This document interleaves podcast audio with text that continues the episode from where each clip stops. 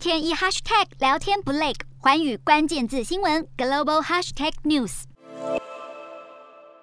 美国赌场大亨永利在拉斯维加斯以及中国澳门都有赌场，而他日前被美国司法部起诉，理由是他疑似帮中国政府进行游说，却违反外国代理人登记法，没有向美国政府登记。美国司法部指控他为了保护在澳门的商业利益，曾在2017年试图游说时任总统川普。把流亡美国的中国富商郭文贵驱逐出境，背后势力是当时的中国高层，中国公安部副部长孙力军。永利还曾为此和川普共进晚餐，更和白宫国安会官员有过多次讨论。不过可想而知，中国当局并不承认，还痛批美方捕风捉影。根据美国外国代理人登记法规定，如果人民代表外国政府或政治实体进行游说或公关活动，都必须登记，意味着接受美国政府监督。而美国司法部表示，永利过去四年来都拒绝登记，因此决定起诉他，迫使他乖乖就范。不过，永利的律师声称，永利从来不是中国代理人，因此没有义务登记，并强调会提出证据反驳美国司法部。双方各执一词。